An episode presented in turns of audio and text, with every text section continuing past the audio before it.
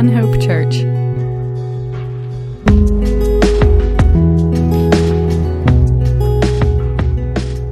with us for your first time. we're Really glad uh, you're here today, and um, want to encourage you just to make yourself at home. Uh, we try to do church here as you know as family, and um, those who've been around for a while know that, and so we want to continue to to love one another and to grow together in the Lord and to understand um, His ways. As we've talked about before, normally, you know, we teach just straight through books of the Bible because that way we don't get to skip, you know, anything difficult and we get the full counsel um, of God uh, for our lives. Uh, we are taking a break and we're, we're doing a series on, you know, forgotten heroes um, of the scriptures. And this gives us a way to, to really get into some of those uh, key Old Testament characters that uh, we don't often hear, you know, enough about or, you know, if you, if you grew up in, in the church, um, you know, some of these stories are, are certainly uh, familiar, but oftentimes, even in the familiar stories, we kind of get the, the children's Bible version of those stories, and that's what's in our minds, and so we need to go back and look at those more deeply and more closely and, and understand the other, um, you know, layers of the onion, if you will, uh, to, to really dig in and to, to understand more of who God is and and um, what his expectations of us are. And so, la- two weeks ago, we looked at our first forgotten hero was a Hebrew um, slave girl, and we saw her great uh, faith and how she didn't allow um, her circumstances to dictate her perspective um, in life and her, her relationship with God, her faith in God, and her love uh, for people. Uh, last week, we looked at Jonathan, um, who gave up uh, willingly, you know, gave up his uh, place as the rightful um, heir so that David um, would be the next king um, of Israel and how he didn't resist God's plan in that but embraced it, um, how he was create, courageous um, in his life and how he was, was loyal. Uh, truly an inspiration. And this morning, uh, we're going to look at um, a woman named Rahab uh, from the book of Joshua, uh, particularly in, in chapter 2. But before we get there, we need to establish some context to truly understand who she is and the people um, that she comes from. Because again, this is one of those um, stories in the children's Bible that you often see of, you know, the, the walls of Jericho come tumbling down and, and God gives this, you know, victory, but kind of the reasons for that and the details surrounding that are kind of, you know, lost because there's some uncomfortable stuff in there. And in fact, in that, that story and in similar stories to that, many people who are, you know, atheists or who are, you know, against, um, you know, Jesus and, and the scriptures, you know, use those stories as a place of attack. And they attack and say, you know, well, God is not just, God is not fair, God is, you know, your God is, is angry and vindictive and, you know, all sorts of, of ac- accusations. And so we want to look at that on that level because even as we go through these characters, again, we don't want to just, you know, avoid the difficult subjects and the difficult things. We need to face those head on and have, you know, good reason uh, to, for a good understanding from God's perspective uh, of what's real and what's right and just, and to be able to defend, you know, our faith when it's a, attacked. And so uh, we want to look into that this morning. So let's go to Lord in prayer, and then we're going to set the context before we get into this scene. We'll spend a little bit of time doing that, and then we'll see Rahab and, and her faith. Uh, so, Heavenly Father, we thank you for the privilege this morning to come and to look into your word to gain understanding and perspective. I pray that you would help us to see things as you see it and not as we would just see with our own human eyes, as we would just see through our own cultural uh, lens. But God, that we would see the truth of your scripture, um, that we would see how you see, we would apply that um, in our own culture and our own lives, and we would seek to, to love you and to follow you, obey you, um, to do what is right in your sight. And so we ask these things Oh, gracious God, in your name, Jesus, we ask them. Amen. Um, so, context for the story. We have to go back to Genesis chapter 11. You'll have to turn to all these references, but I'm going to go to a few different places this morning. But I do ask that you just listen, you know, really listen in intently to what the scripture says. In Genesis chapter 11, God calls Abraham, and it says, The Lord said to Abraham, Go out of, from your country and from your relatives and from your father's house to the land that I will show you. And I will make you a great nation, and I will bless you and make your name great, and you shall be a blessing. I will bless those who bless you, and the one who curses you I will curse. And in you all the families of the earth will be blessed. This is one of those key foundational. We come back, you know, to this scripture on a regular basis because we see God's work and God's plan here, um, and His plan to to bless um, Abraham. But in that, that blessing doesn't stop with him, but that that blessing would go to all the families of the earth. This is one of the key things in our understanding of the scriptures is that we have a God whose plan from the beginning has included, you know, all the people groups of, of the whole world. You know, we don't have to come back and change the story down the road, uh, you know, to include, you know, all the ethnicities of the world. You know, God has done that from the beginning. And that's really important um, as far as having a story, um, a God that is big enough for our world. You know, most, most gods are only big enough for one ethnicity or, you know, one region um, of the world. Most the gods that people make up are gods that just benefit themselves. So you have to have a God that's big enough for all of his creation um, if you're going to have a true God. And so in verse 5 of, of ch- chapter 11, and it says, And they set out for the land of Canaan. And they came to the land of Canaan, and Abram passed through the land as far as the site of Shechem to the oak of Moreh. And now the Canaanite was then in the land. And the Lord appeared to Abram and said, To your descendants I will give this land. Now, we have a promise here that's made to, to Abraham where God says that he's going to give him this land. And you know, as you read it, just here in this, this one passage, you say, well, I mean, does that seem fair? That, you know, these Canaanites live here in this land and God's just going to give, you know, their land to someone else. Does that seem just? Does that seem right? You know, here's where that ethical, you know, question comes into play. Is God just? Or is he just playing favorites here, you know, with Abraham and giving him what belongs to other people? That's the accusation. All right? So now let's, I'm, I'm going to have to make a long story really short for our content, you know, for our time this, this morning as best I can. But to make a long story short, Abraham's descendants would end up being slaves in Egypt for 400 years. And then God brings them out and tells them to drive the Canaanites out of this land that he had promised to Abraham. Okay. Now, Deuteronomy chapter 9 tells us God's reasoning, tells us why. He says this in Deuteronomy chapter 9, verse 4 Do not say in your heart, when the Lord your God has driven them out before you, because of my righteousness, the Lord has brought me in to possess this land. But it's because of the wickedness of these nations that the Lord is dispossessing them before you.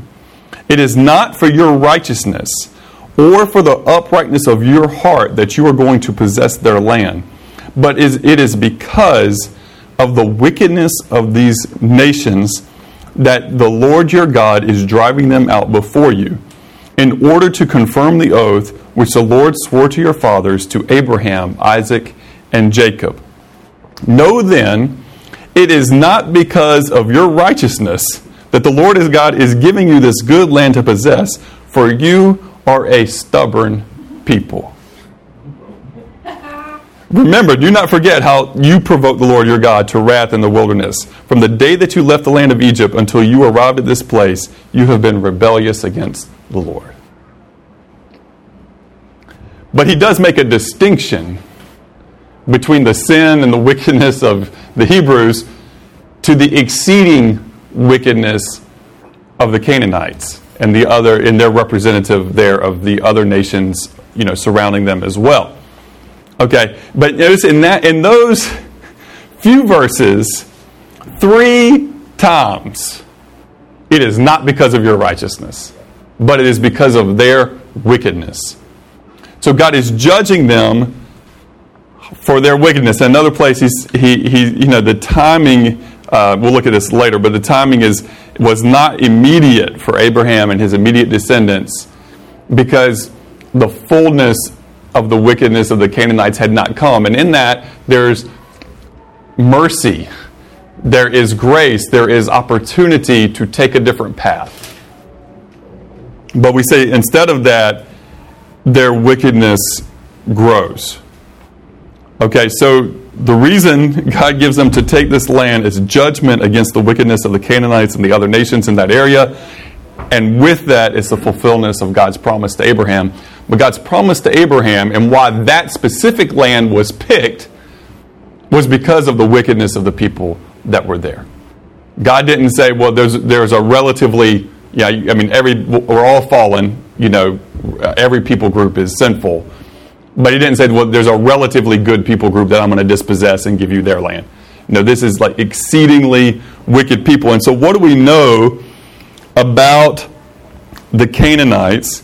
Now, we know this from a combination of sources. We know this from ancient um, literature of the Near East, and we know this um, from you know the scriptural record as well. And those, um, you know, basically, we know the scripture is true, but it's it's uh, it's good when you have outside sources that confirm what you have here. So when people are skeptics or doubters, you say, well, the evidence is there. It's not just in my in my Bible. There's there are outside sources as well. And so, what is this literature? What are, what are these and these archaeological discoveries? You know, what do they teach us about the Canaanites? Um, well, one thing is that they came at a certain point in their history to, you know, hate the idea of a one true and living God. They were polytheists. They were repulsed by this idea that the, you know that Abraham, um, you know, not just an idea, but this reality that Abraham expressed that there's one true and living God. Okay, they had many gods, and we'll talk about some of the gods that they had, and so they depicted, you know, God as we know in, Hebrew, Yahweh. They depicted him, you know, as a weak, coward, and they made all sorts of very vile um, stories and just disgusting things about you know about God. So their polytheism also created a cultural framework for every possible type of sin to be accepted in their culture. Now, let's think back because we have in the in Genesis um, some in early interaction with the Canaanite city. Now, now remember, this is before their time of wickedness is filled up. This is before you know the descendants of Abraham are 400 years um, as slaves in Egypt. You have Sodom and Gomorrah; those are Canaanite cities, and in that, I mean, we don't have children in the room, so I, I'm going to talk a little more freely this morning than I would if we had children in the room. I just want you to under, understand that. Um, but in that, wickedness included the gang rape of men and women. That that and, and that that's what the the people of the city desired.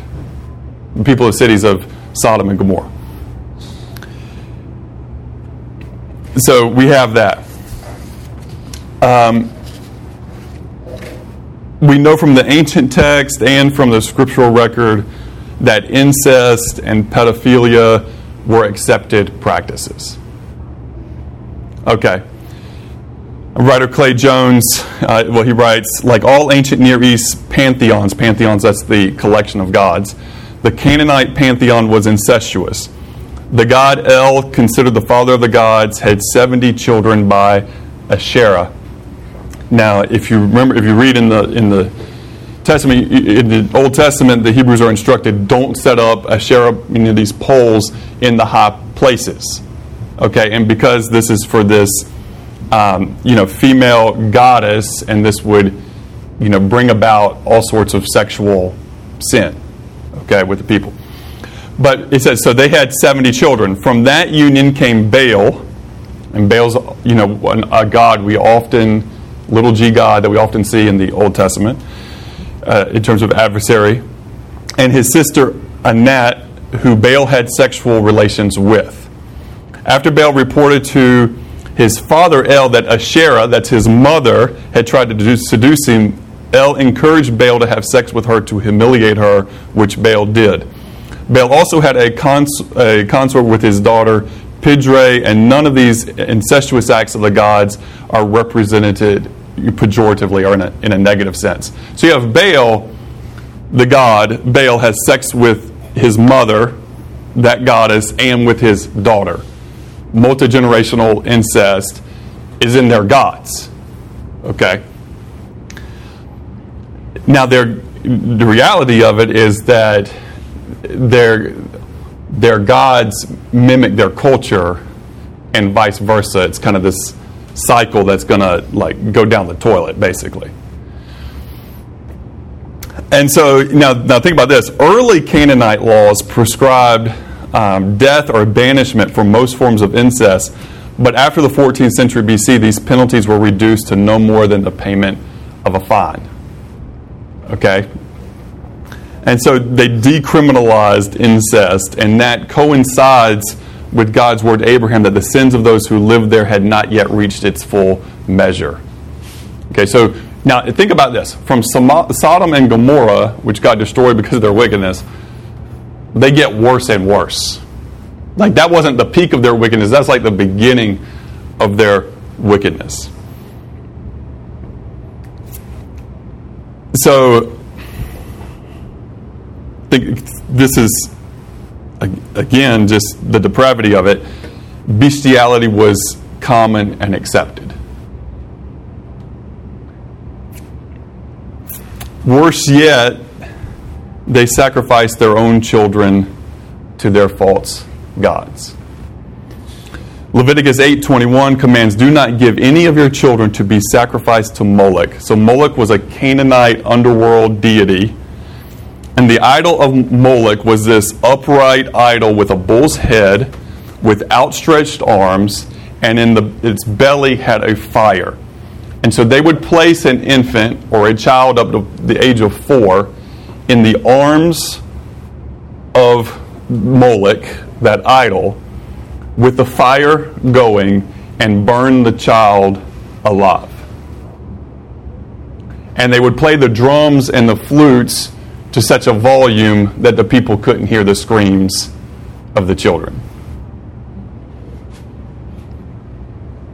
Babies up to the age of four. That's their historical, you know, record. And it's a terrible thing indeed. Now, I, I think here we have enough evidence to show that God was just in judging the Canaanites and the surrounding nations that also practice these things.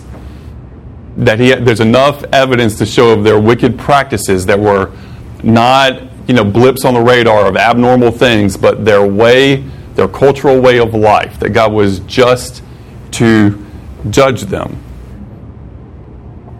Now, I mean, and this is also, you know, we have that phrase, um, you know, show me your friends and I'll show you your future right? We have that phrase. Um, now, remember back to Sodom and Gomorrah with Lot and his daughters when they flee the city. Okay, and Lot's wife turns back because she loved the things of Sodom and Gomorrah. And she's turned into a pillar of salt. You know, it's a pretty, you know, wild thing. But then what we read after that is that Lot's daughters get their father drunk and have incestuous relations with him. Where'd they learn that from? They learned that from the Canaanite culture that they were living in, they were a part of. And so this is where, you know, God told them to drive them out because He said, if you don't, they're going to be a stumbling block to you. And ultimately, they didn't drive them out fully. And they did become a stumbling block to them. And, you know, you think about, um, as you, I mean, just the record, the Old Testament record, is full of the negative consequences of not fully judging what God had set to judge and not fully driving the Canaanites out of that land. And so then what happens later on is that God has to use other nations like the Medes and the Persians and like the Babylonians to come and judge the Israelites because they practice many of these same wicked things. And God was very explicit, like, don't do these things. Leviticus chapter 24, you know, there's this list of like, don't do these things. And there's all sorts of sexual things that are listed, like don't do this, don't do the incestuous things, bestiality, don't do this, don't human sacrifice, don't do this. Well, why is God writing this? Because you know, I look at it and go, man, should we have to say like don't have sex with animals? Like, I mean, is that something we even need? Like, uh, I mean, is is that just something that you know, you know? men, I mean, it actually says men basically don't rape animals and women don't give yourselves to sleep with animals. Like, is that something that needs to be said? Really? Uh, yes. Yes, sadly. Sadly, unfortunately, that had to be explicitly commanded because that shows you when people start going on a on a path you know, you know, we, we believe like humans as a as a race, uh, you know, the human race, you know, we're born in sin and we're depraved and we're we're, we're prone to sin, but some are more depraved than others, and because when you exercise sin, you get better at sin. You get stronger at sin. Sin gets worse and worse and worse, and what used to give some sort of gratification or satisfaction no longer does, and so there has to be a next step. Like sin, in by its nature, is addictive. You know, one of the key examples we have of that is drugs, right? Because it takes more and more to get the same high. Well, the same thing's true with sexual sin or any type. It takes more and more to get the same gratification. So when you, I guess, they've tried everything else what's left to try.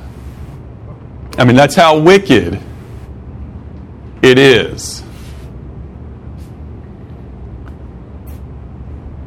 Now, the other problem that we have with it, I mean, some of these things do repulse us.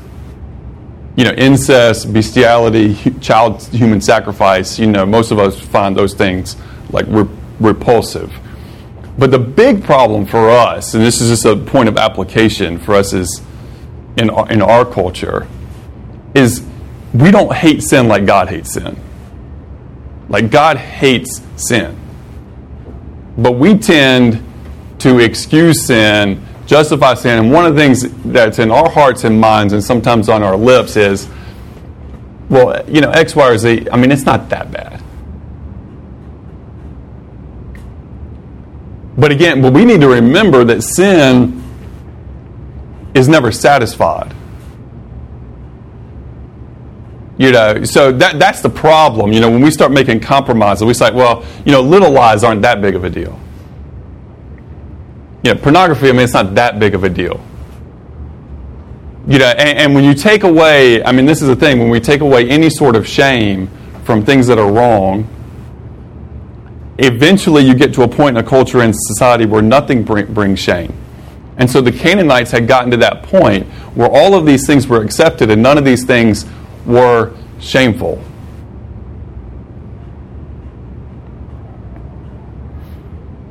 So when we come to Joshua chapter 2, and Joshua says, Joshua son of Nun sent two men as spies secretly saying, Go view the land, especially Jericho. So they went and came to the house of a harlot whose name was Rahab and lodged there.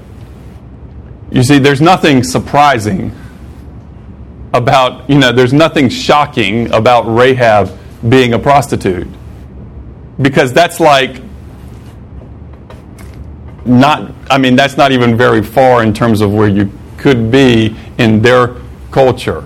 I mean, there's no shame in that at all.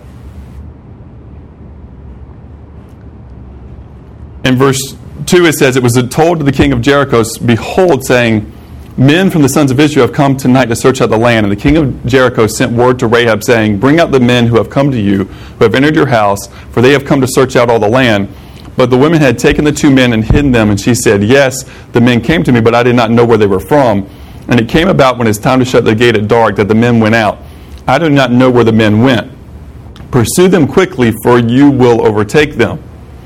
But she had brought them up to the roof and hidden them in the stalks of flax which she had laid in order on the roof. So the men pursued them on the road to the Jordan to the fords, and as soon as those who were pursuing them had gone out, they shut the gate. That's pretty cool scene, you know. So you know, Rahab protects you know these the spies.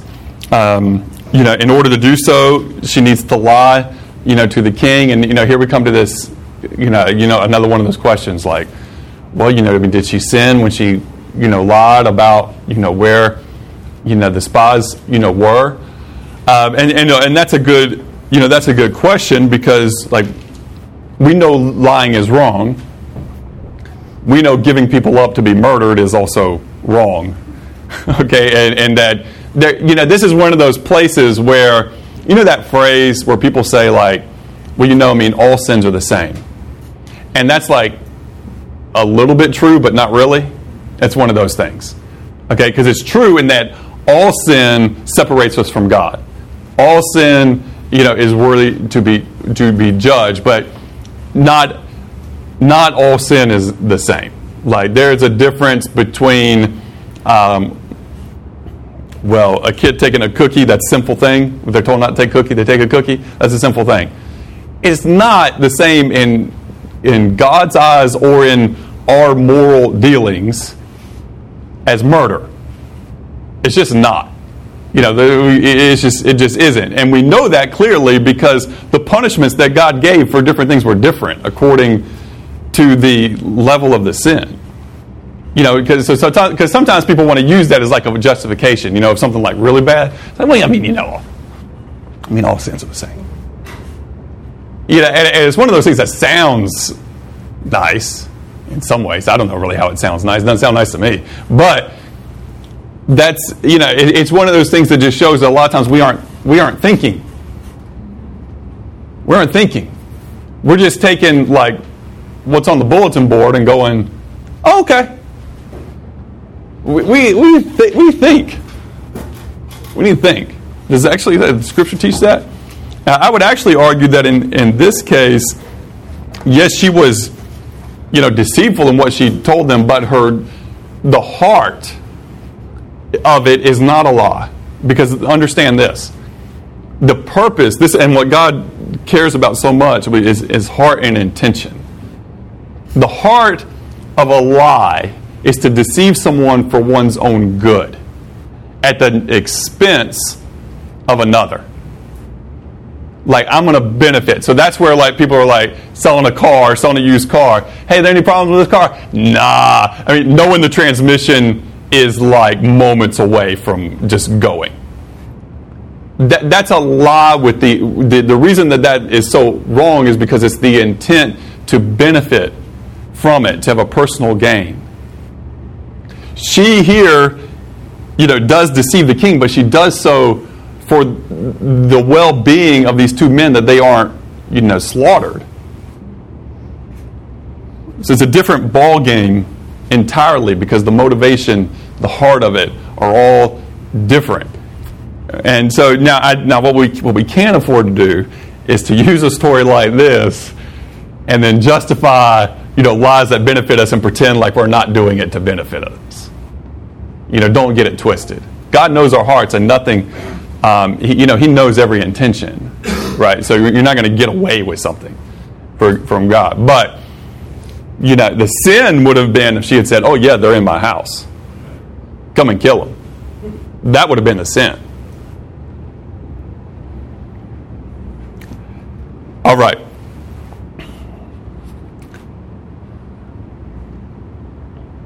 So then, what do we read? The, they're pursued, but they're not there. And she says this in verse 8 Now, before they went to sleep, she came up to them on the roof and said to the men, I know the Lord has given you the land, and that the terror of you has fallen on us, and all the inhabitants of the land have melted away before you. For we have heard how the Lord dried up the water of the Red Sea before you, I came out of Egypt, and what you did to the kings of the Amorites who were beyond the Jordan, to Sihon and Og, whom you utterly destroyed. When we heard it, our hearts melted, and no courage remained in any man any longer because of you. For the Lord your God, He is God in heaven above and on earth beneath. And now, therefore, please swear to me by the Lord, since I have dealt kindly with you, that you also will deal kindly with my father's household, and give me a pledge of truth, and spare my father, my mother, my brothers, and my sisters, with all who belong to them, and deliver our lives from death. That's an amazing scene. She knows the truth, but there's a contrast here because she knows the truth. She knows that you know everybody is fearful that the, you know that the Hebrews are coming and what's going to happen, but she acknowledges for the Lord your God, he is God in heaven above and on earth below. She acknowledges the deeper reality. See, the people were just acknowledging that, hey, these people are coming and they've already had victories and we're, this isn't going to be good for us. But with them, there's no acknowledging that God is God and there's no repentance. Now, because just like with Nineveh, when, when Jonah was sent to Nineveh and the message was simply, your sins have come before God, and they were great, just like the Canaanites, and you're going to be destroyed. And what did the people do? They put on sackcloth and ashes, they wept, they fasted before God, and they begged for mercy and forgiveness, and they received it.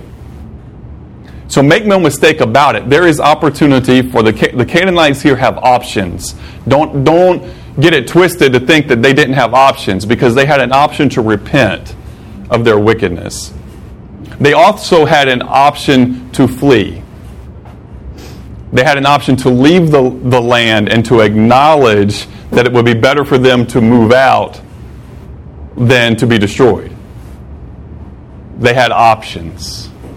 But in the stubbornness and in the hardness of their heart, at Jericho, it's only Rahab and her family that ask for protection. You don't see the leaders of Jericho send out any envoy and ask for terms of peace. You don't ask for you don't see them asking saying, "Hey, we can we understand this is the just reward for what we the wickedness that we have committed for hundreds of years." Now, I understand that's a big ask. Because show me a, a nation that acknowledges its wickedness.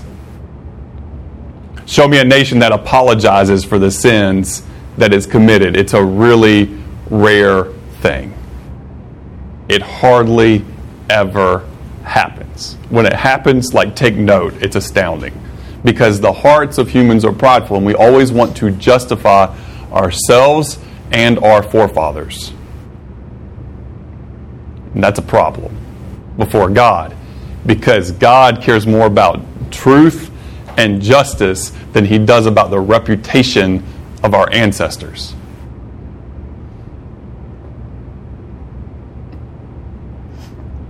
And guess what? I don't care who you are. You know, we've been on this planet a long time. So if you got if you go back far enough, you're going to find some of your ancestors did some good things, and some of your ancestors did some really evil things. The reality of it is, we just don't know most of the stories. And I really know that because we all have the same first parents. So we all obviously have some commonalities on some who did good and some who did evil. But, you know, even if you went back down the line, if we just said, hey, we're going to go back down the line 500 years, well, some of your ancestors would probably be of noble character and some of them would be exceedingly wicked. That's just reality. That's true in my family line, that's true in your family line. It doesn't really, regardless of where your family line came from. Now, sometimes we don't like to hear that because we want to be the good guys. And especially in our culture where we've set it up to where we're always the good guys, that, that, that becomes difficult to hear. How about just acknowledging what, is, what God says? There aren't any good guys with, uh, aside from Him, aside from being in relationship with Him and having lives ultimately changed by Him. There aren't any good guys. There's just like rebellious and, and wicked and exceedingly, exceedingly wicked, like where you are on that spectrum.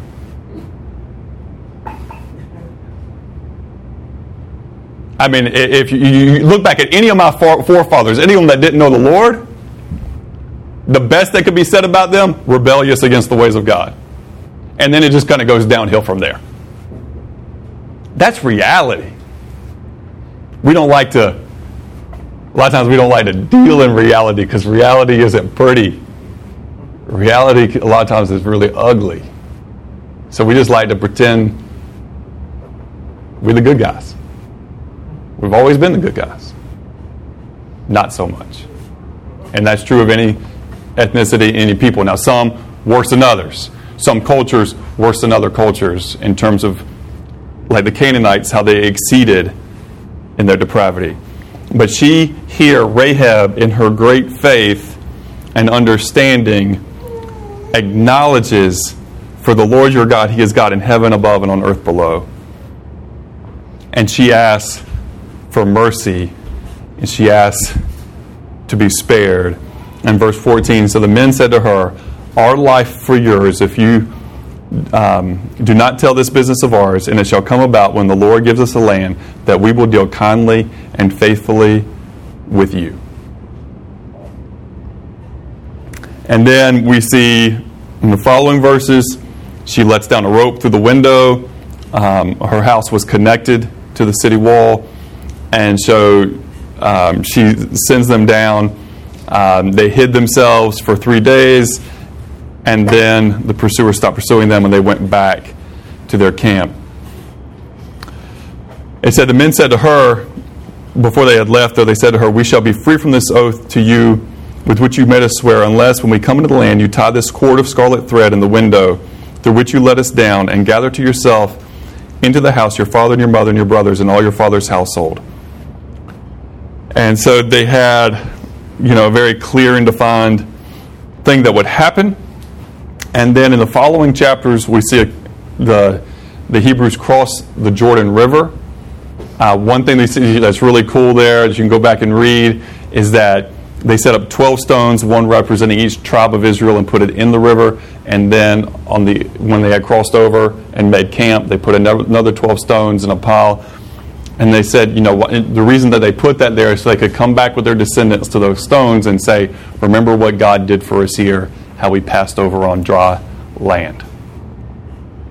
Now, if you go to Israel today, certain parts of the Jordan River are shallow and not very far across, and yeah, you would get your feet wet, but I mean, up to maybe your knee, sort of thing um, because of the water usage and changes over time, that river has shrunk a lot. It wasn't little. So if you go, you're going to be like, I don't really get the big deal about crossing this this thing, you know, and that's my wife and I experienced that a number of months ago. We're like, okay, we're at the Jordan River, and um, okay, I don't really see the big deal. okay, but it was it was bigger, it was much bigger, much larger than, and the move of whole people was certainly a miraculous thing. So they surround the city, city each day. You know, they march around it one time on the seventh day, seven times. The walls collapse, and Rahab and her family are spared. And you see there the graciousness and the mercy of God. But it doesn't end there, it gets better.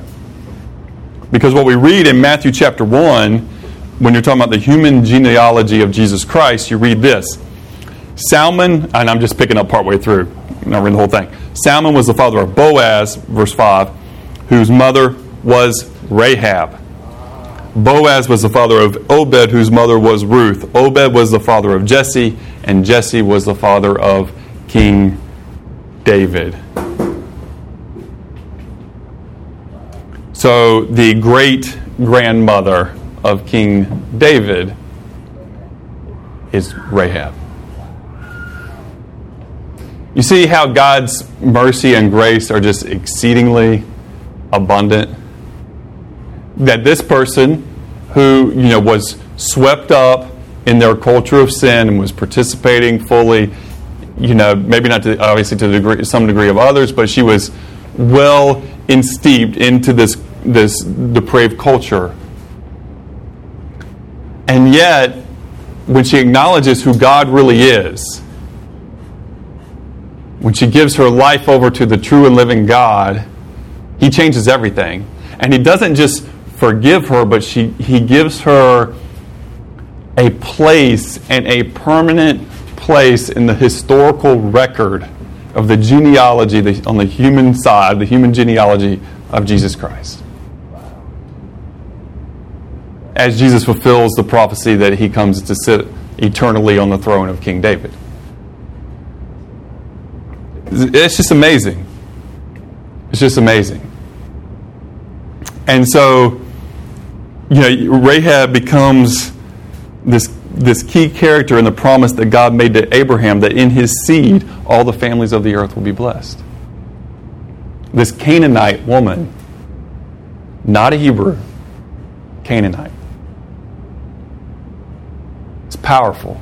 It's beautiful. And it just one, another one of those things to show that what God is concerned about from Genesis to Revelation is spiritual reality, is faith, is being in right relationship with Him, and He's not a respecter of persons. As Paul says, you know, He, he accepts people from any place, from any people.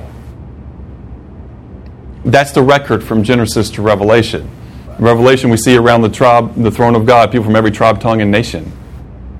Like this story is big enough. God is big enough for you know all the peoples of our planet even in, an, in, a time and a place and an ethnicity where the people are exceedingly wicked, God can still save and make part of his plan and work in this world. That's exceedingly hopeful to give us exceeding hope in our world. Because here's the problem with us today is man, we go, man, these Canaanites were wicked. And yeah, they were. And does our wickedness, is it like on their level? Well, think deeply about that. Think deeply about that. Don't just assume, oh, those were the bad guys and we're the, you know, our culture is the good guys. Think deeply about what our culture accepts and promotes and what is common.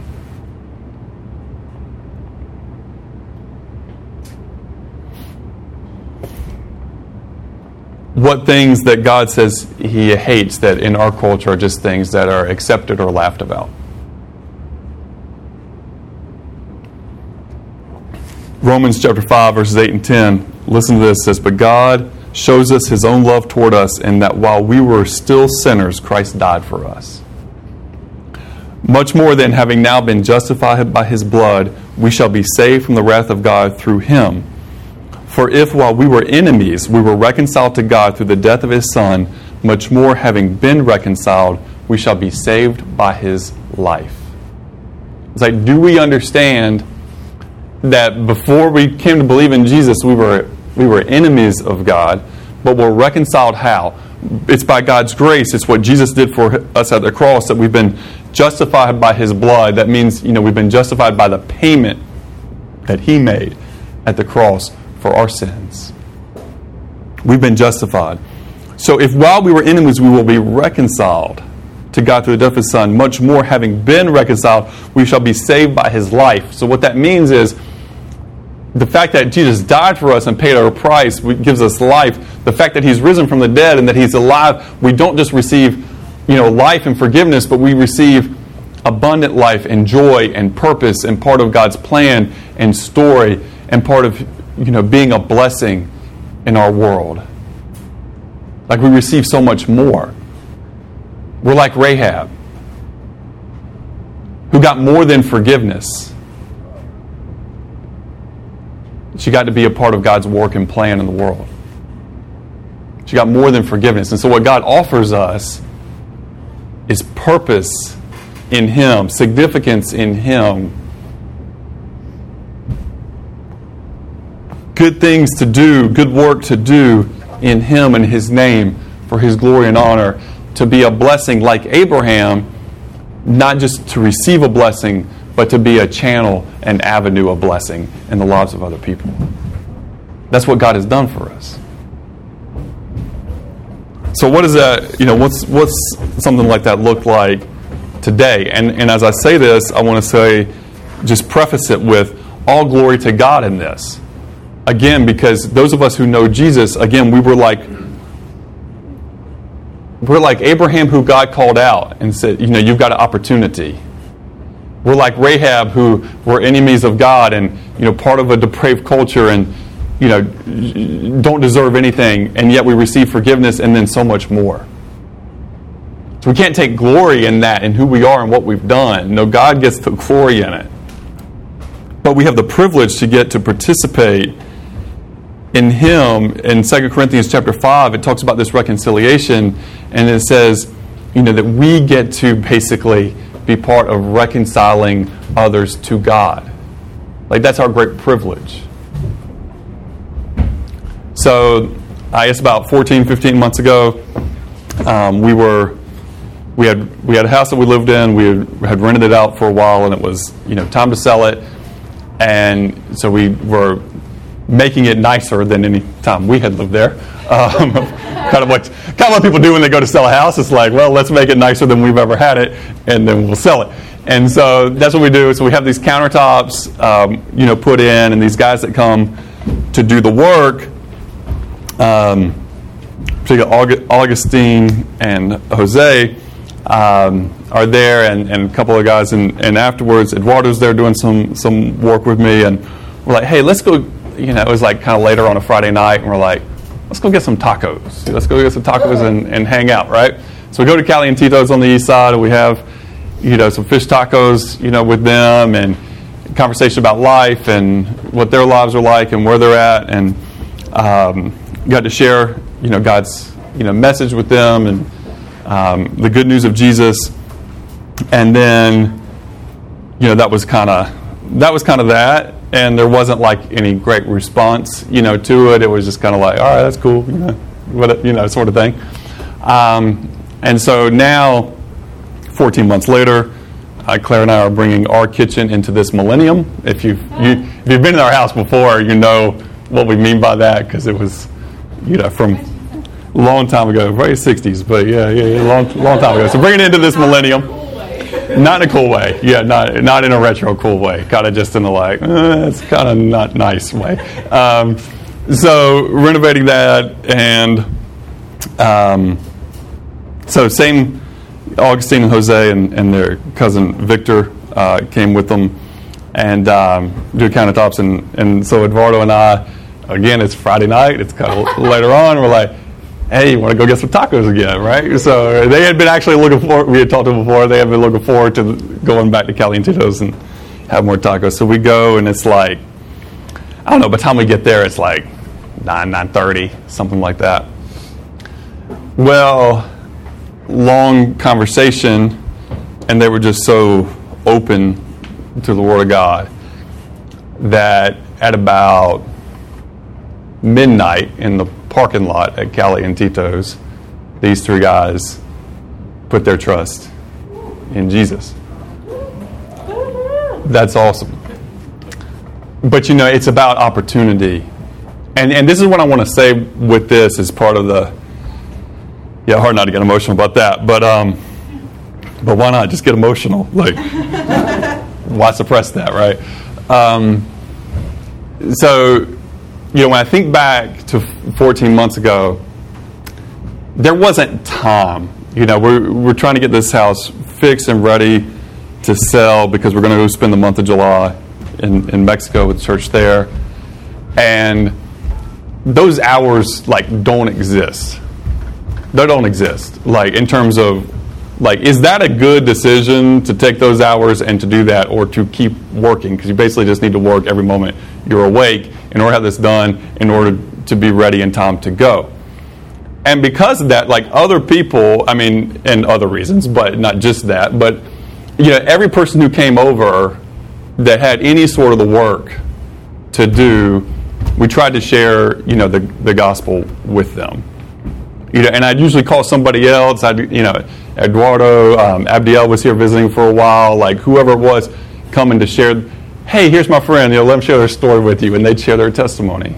And we shared Jesus with them, and we took, you know, many hours over the course of that project to do that. And, and what that meant is that, you know, people like Megan and Jessica and the Pepins and others, while we're in Mexico, we're having to finish up the work. And Derek and Tara and whoever else, but um, Eduardo, Vanessa, Marcus, lots of people in the church. you know, having to come over and finish, you know, last little things and, and clean and, and do other stuff. But it was important to show that hospitality and to keep first things first. Gospel has to be first. And everybody had to pay a price for that, but but guess what? Because because everybody that paid a price in that, everybody who paid a price in that gets like is part of that story and is part of that reward. So again, it's perspective and how you you view all of all of that and those and those opportunities. And what I'm going to say is that God's always going to make a way. And sometimes, yeah, it costs us and it costs others to sacrifice. But there's always time to share the gospel. There's always time to show, to show love and hospitality. There's always time to, to do the things that really, really are important in our lives and in our mission with Jesus. So, again, let's not get it messed up in our heads that, oh, I'm too busy. I don't have time to share with somebody.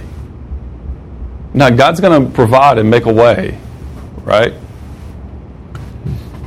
And so we got that privilege and that opportunity, you know, with with them, and you know, and Eduardo was was bold. You know, at the end of the conversation, he he had shared his testimony, and he's like, you know, just how I got, you know, ask, hey, are you ready to, you know, put your faith in Jesus? You know, he's like, I'm, I'm going to ask you guys that same question. Are you, you know, you guys ready? To pray? And they were like, yeah, and then we were both kind of like, wait, okay, now we're not talking about just like praying, like you know, we're just going to thank God for lives. We're like, we're talking about like, you know, we're say, Lord, we're sorry for our sins, and like you know, believe in in, in Jesus died for us, rose like like that. Like you're ready to do that, you know, because we're a little bit surprised that uh, they were all like, yeah, yeah, yeah, you know, and yeah, it's like, yeah, do you know what you're signing up for exactly?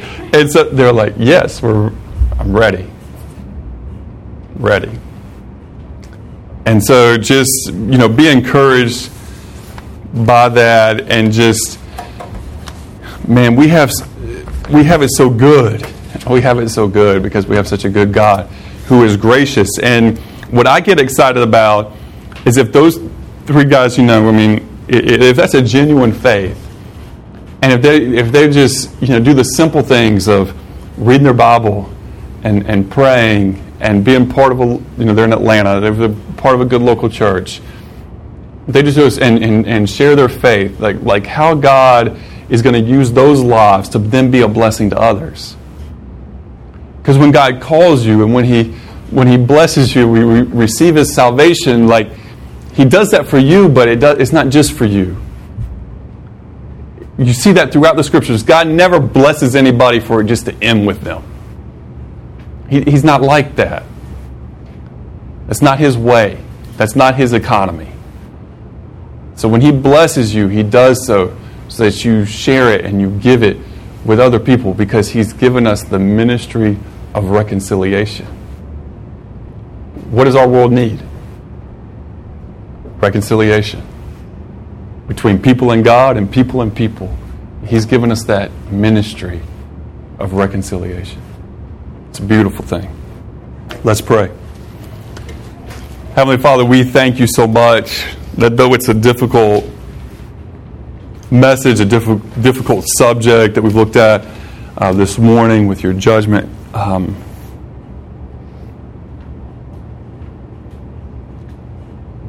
God, we would be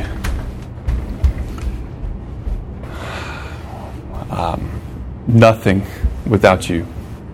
We wouldn't even exist. Thank you that you weren't waiting for us to become good people. But when we were your enemies, you provided your son, Jesus, to come and to pay for our sins. And that the grave couldn't hold him, that we have a risen Savior. And so that we get not just forgiveness, but we get a life and a, a mission, a purpose so bigger, so much bigger than ourselves. And Lord, that you would use our lives to be a blessing to others. We thank you, Jesus, because you did that out of your love for us. As we take that bread and that cup this morning, we just want to say thank you. We praise your holy and precious name. In your name, Jesus. Amen. I don't hit this, because it's in that same passage, I can't believe I skipped it. But before the walls of Jericho fall, Joshua is there near Jericho, and there's one that comes who has a sword in his arm, in his hand. And now Joshua's a brave dude. Because here's this one coming with swords in. Joshua's a brave dude. He comes and says, Are you are you for us or against us? And the answer is neither. I'm the commander of the Lord's armies.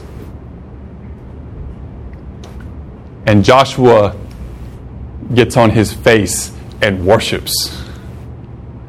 And it says, you know, the place that he is on is, is holy ground. Because what happened there? What that phrase is, you know, when he says he's the captain of the Lord's armies, this is, this is what we call a Christophany, which is a big theological word. It basically just means, you know, it's appearance of Christ in the Old Testament. You see, because again, as we've talked about when we've gone through, you know, you know the uh, our, our study of Matthew, and as we've done our study of Revelation, like you see Jesus offering all His mercy, but like don't don't get it messed up. Like he's he's a warrior, and He offers us peace, but it's on His terms. It's on His terms. And he doesn't work for Joshua. He says, Are you for us or against, you know, are you for us or for enemies? He, said, he, doesn't, he doesn't work for Joshua and the Hebrews. He doesn't work for the Canaanites. And there was no, he's got his own army and his own way and his own justice. And so that's why he's willing to judge the Canaanites then, and he'll judge the Hebrews later, and he'll judge all nations one day. So he's the king, but he's the only king that comes and dies. In his offering of his terms of peace, he offers himself as the sacrifice of the peace. No other king does that. That's what makes him different. But he's powerful. Let's not forget it.